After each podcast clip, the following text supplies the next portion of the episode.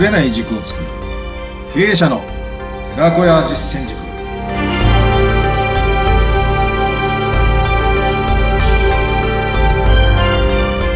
さあ2022年も間もなく折り返しとなるところですがいかがお過ごしでしょうか？インタビュアーの水野紅子です。えーリーダーシップブレインズ特動実践塾の斉藤です。よろしくお願いします。お願いします。斉藤さん2022年上半期ってどうでした？上半期ですか、あっという間でしたよね。あっという間。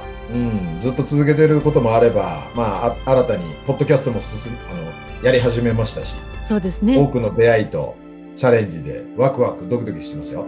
いやいい2022年の上半期ってことですねそれはそうですね。やっぱ新しいことをやるっていいじゃないですか。それと同時にいろんな人に出会いますよね。その出会いっていうのがまた自分自身を成長してくれる、させてくれるっていうか、うん刺激になりますよね。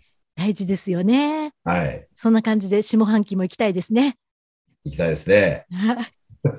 ではその新たにね上半期にスタートしたというこの番組の 今回11回目になりますがどんなテーマにしましょうか、いやー、すごいですね。11回目。うん、うん。あのーまあ、ベースは、これまでもそうなんですけど、東洋の古典とか哲学とか、それをベースにして、まあ、リーダーシップう開発をしたり、あるいは経営者に対しての、あそういったあね、えーアドバイス、コンサルなんかを、まあ、ベースにやってるのが、リーダーシップブレンドであり、経営者の寺子屋なんですね。うんで、温故知新って言葉があるように、古きを訪ねてたあ新しきを知るということなんで、まさに古典っていうのはそういう学び方ができるかなと。で、はい、噛めば噛むほど味が出るっていうのがあのスルメなんですね。うん、お酒のスルメで。で、なかなか飲み込めないけども。そうですね古典ってそうなんですね。うん。噛めば噛むほど味が出るっていう。これ未行って言いましたね。味わって、う味わう講義。味わうお話なんですよね。ねだからそのタイミングタイミングでですね、えーやっぱり同じことを聞いても同じ、同じ書物を読んでも、あの、その時時によってこう気づきがあるっていうか、気づきが違うというかね、これがまさに活眼であり活学っていう、活眼活学、ね、学か生きた学問で生きた目で活性化していくってことなんですけどね。で、そんな中で、あの、非常に今回ですね、いいなと思う、すごいなという言葉をですね、ご案内したいと思うんですね。お願いします、で、あの、得意な時と失意の時ってあるんですね。えー例えば、まあ、神社行っておみくじ引くじゃないですか。はいで大吉、やったーと思いますよね。じゃあ、今日、大今日なんて言うとガクンとこう落ち込んだりしますよね。しますだけど、あはいの、あの、大吉の方がある意味不幸なんですよ。そうなんですか？うん、だってそれ以上よいいのないじゃないですか。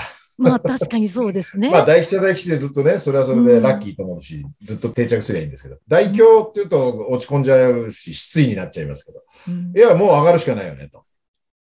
確かに。今悪いかもしれない。今田植えの時期でね、まあちょっと休む時期で。で、そこからまたね、上向き、成長していく、うん良くなっていくって思うとですね、逆転の発想で落ち込みませんよね。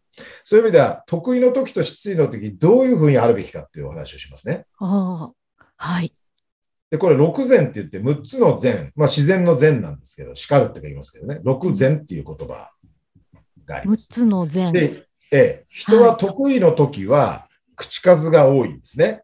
得意満面で。なんか、そうなりますねドヤ顔をしてみたいなね。うん で、失意の時、落ち込んだ時って態度が動揺。心が落ち着かない、動揺しちゃってね、落ち着きがなくなるってよく言いますね。あるいは、何も喋んなくなっちゃうっていうか、塞ぎ込んじゃうってね。はいで、これは皆収容の足りないことを表すものなんですね。で、人間は逆位っていうか、失意の時に会うと、しょげて心が動揺しやすいが、そうした時にも惑わず、大善っていうんですけどね、大善として運命に処していくのが、実は学問修行なんだと。で、学問っていうのを古典的になぜ学問をするかっていうと、学んで問う、解いて学ぶって書きますけれども、いわゆる学校の勉強、試験のためとか、いい大学入って、いいとこに就職してっていうことではないんですね、学問っていうのは。で、試験のために合格して、その後、じゃあどうするのかっていうのが人生じゃないですか。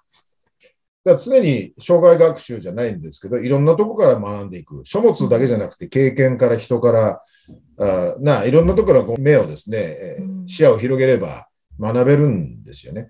で、やはり私はなんで学問をするかっていうと、やっぱり辛い時とか悲しい時が落ち込んだ時に、どれだけ大然とできるっていうか、えーね、あのー折れないか、心が折れないかっていうか、まあそういうのって大事かなと思うんですね。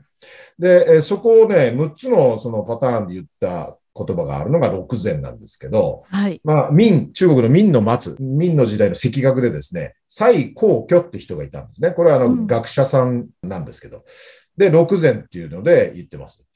で、言葉がちょっとあれなんで難しいんでね、えーまあ、こうかなと思って聞いていただければと思います。原文はね。はい。一つ目、自ら処する超然。まあ、超越する超って書くんですけれども、超えるっていう超然ね。でこれどういう意味かっていうと、自分自身では何事にも囚われずにいるっていう。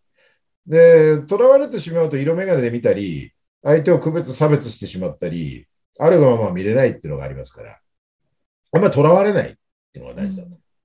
まあ、あるが先入まま。観を持たないってことですかね。そうですね。まあ、あるがままというか、こういったメガネをね、常に磨いておくとか、あるいははい色メガネを外しちゃわないといけないって、これは大事ですよね。色眼鏡を外す。はい。いろんなグラス、メガネで見てますから、う人は。ん。そうですね。好きだの嫌いだの、いいだの悪いだのね。うん。まあ、そうなっちゃうんですけど。うんまあ、なるべく囚われない。何事にも囚われずに。で、二つ目、人に処する愛善。愛善っていうちょっと言葉難しいですけどね。これ人とは気持ちよく付き合う。まあ前ね、あの利口と素行って、素行って話したじゃないですか。だからやっぱり打算的にえー利益感情で自分が儲かるからこの人と付き合うとかね。なんか、えー自分の私利私欲で付き合うとかっていうと本当の意味での交際ではないですよね。で気持ちよく、気持ちよく付き合う。ね、で、三つ目、有事。まあ、平時と有事ありますけど、緊急時とか有事には残然って、斬新の残って書くんですけど、残然っていうんですね。うんで、何か事件の起きた時には、きっぱりするっていうか、まあ、あんまおどおどしたり動揺したりじゃなくて、きっぱりする。きっぱりって言葉がなかなか難しいでですすけど、ね。うん。さっぱりじゃなくて、きっぱりする。あ、そうか。起きたか。そういうことが来たね。そんな感じですかね。うんで、えー、四つ目、無事には超然。超っていうのは澄んだ、澄み渡したっていうかね。はい。澄んだ、あね、えー水面とかよく言いますけど、ね、超然。無事の際は、澄み切っているってことですね。ああ、無事だった。澄み切った心でいる。まあ、これ心に置き換えるといいかもしれませんけどね。うん。で、この5つ目、6つ目が非常に大事なんで、ここは覚えていただきたいんですけどね。はい。得意の時ね、得意には単然っていうんですね、単然。得意の時にはあっさりしているってことです。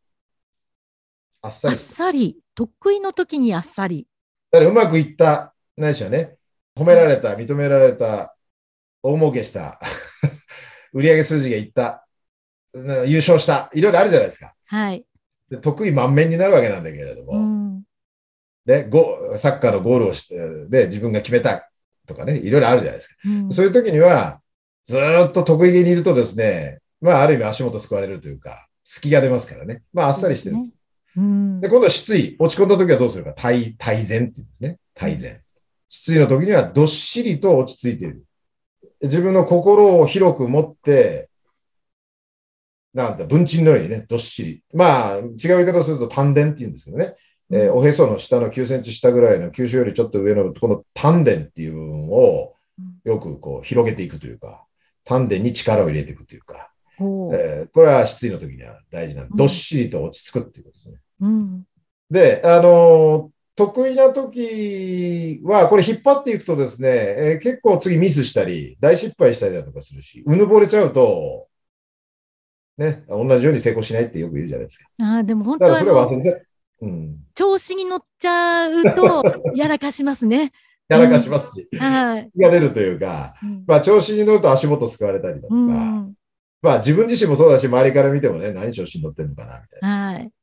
ことってあるんで、それを忘れちゃった方がいいですね。一回一回。うんそうですね。成功体験が失敗体験になる時代ですから、今。うん。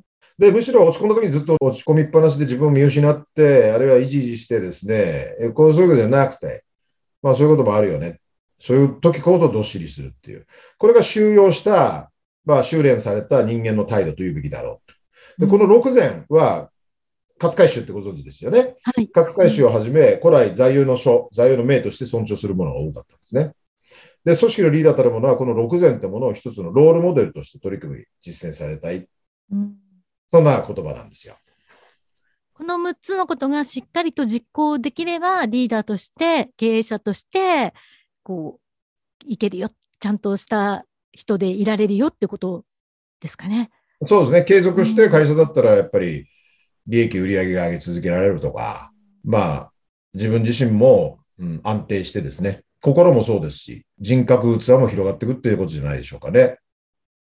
そのさっきまあ、得のある人とかね、うんはいえーリーダーはこういう、こういう6前というのを、まあ、意識してやっていくということだと思うんですね。うんの5つ目、6つ目が特に大事っておっしゃってましたけども、ええ得意の時にはあっさりしている。必要な時にはどっしりと落ち着いている。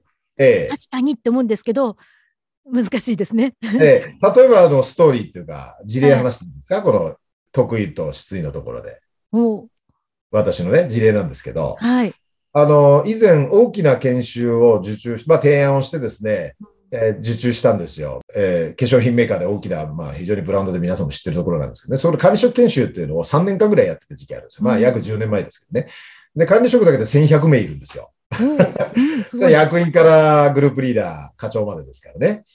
で、えーなんと人数が多いので、あと関係会社なんかも7、8ありましたんで、1100名を1年間で24回ぐらいやったんですね。3日間コースだったかな。うん3日間コースを24回泊まり込みでやってたんですよ。はい。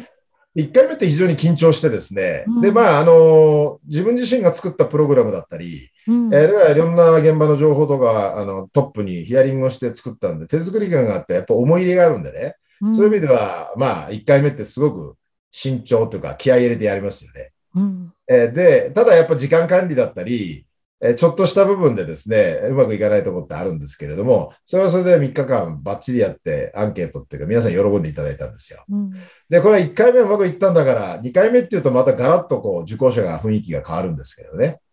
えーまあ営業系の人と今度はあの本社系あのの人だったんで、全然やっぱり受講者のタイプが違うんですよ。はい。ただ同じように1回目をイメージして2回目をやって、まあ、なんていうのかな、1回目をイメージしながらやっちゃったんで、2回目失敗したんですね。おううん、やっぱり全然反応が違うし、うんあるいは、まあ私の中に隙があるというか、ちょっと、なんだろうな、少し、言い方も少し、あの、雑だったのかもしれないし、前回うまくいったから、これでいけるだろうみたいな。うん要するに引きずっちゃったんですね。あと調子に乗っちゃったんですね。はい。この次の週ですよ。前の週にやったからそんなに忘れたわけではないし、間が空いたわけじゃないんだけど、うんそこはあるがままに相手を見れなかったっていうか、まあ自己中心的に進めちゃったんですね。そうすると、この研修っていうのは一つの、まあ、あの、生ものなんでね。状況によって、やっぱり反応が変わってきたり、相手が察知するんですよね。リアルでやる研修とか、そういうトレーニングもの、ワークショップっていうものは。で、その後に、ちょっと良くなかったよねってフィードバックいろいろいただいてね。普通落ち込んでね、人事の人、担当の人数人に呼ばれて、まあ必ずレビューっていうかミーティングをするんですけど、うん。で、そこで、まあ、なんだろうな、フィードバックいただいて、じゃあ3回目どうしようかって話なんだけど、そこで私はまあ、どっしりと構えてですね、えーまあ、済んじゃったことはしょうがないみたいな、まあ、反省をしつつ、じゃあどうしたらいいか、えーじゃあ3回目についてはこうしましょうか、ああしましょうかって対策打ったんですよ。えーそこは意外と今考えると、まあ、で、講師が変えられるとかね、えー講師が良くないよってことはお客さんですから、いろいろ言ってくるはずだったんですけど、逆に言うとそこを腹決まったっていうか、うんじゃあ今後どうしようかって切り替えられたんで、あのーまあ別の講師も何人かいたんですけどね、驚いちゃったんですね。あそこであれだけ言われてね、斉藤さんどっしりしてましたね。おーうんけど根底にはやっぱり24回やりきらなきゃいけないとか、あの、絶対うまくいかなきゃ、いかせなきゃいけないってことなんで、1回、2回のミスでそんな落ち込んでられないじゃないですか。うん っていう感じが一つとストーリーとしてあったなって今思い出しました。切り替え大事ですね。そうなんです。失意の時に落ち込みっぱなしじゃダメなんです。だから大前っていうかね、どっしりと落ち着いて、うん、うん見るっていうのが大事じゃないでしょうかね。あの、先ほどおっしゃっていた、あの、体の丹田っていうところに力を入れる。うん。これも、でもすごく、何ですかね、なんともならない自分ではっていう気持ちがもやもやしているときに、そこに力を入れると、なんとなくどっしりできていく気がしますね、ちゃんと。そうなんですよ。うん。まあ得意の時はね、まあまあさっぱりするっていうかあっさりすればいいんですけど、本当失意の時に心を落ち着かせるとか、うんなかなかな難しいじゃないですか。心を落ち着かせるってどうやって落ち着かせるのかな、動揺するよね。うんだから丹田ってどこにあるんですかってまあ心ももちろんあるんだけどね。ただはい。丹田ってどこにあるんですか下っ腹なんですね。うん。で腹を決めるとか腹切りするっていうのは日本人がよく武士道で言う。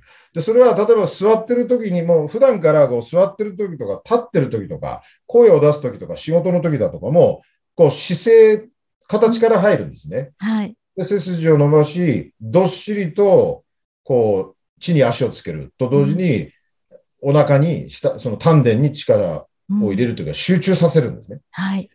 そうするとできるんですね、この辺がね。おーうん、すごいいいコツを伺いました。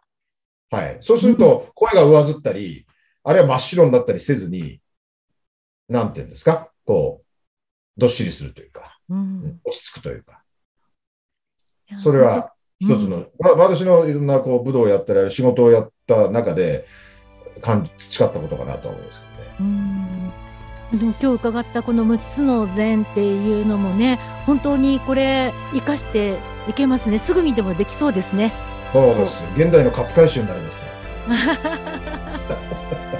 みんなでなりましょう、そうなんです。そこを意識していただところですね。はいうん今日もいろいろとありがとうございましたありがとうございました。また次回もよろしくお願いします、はい。よろしくお願いします。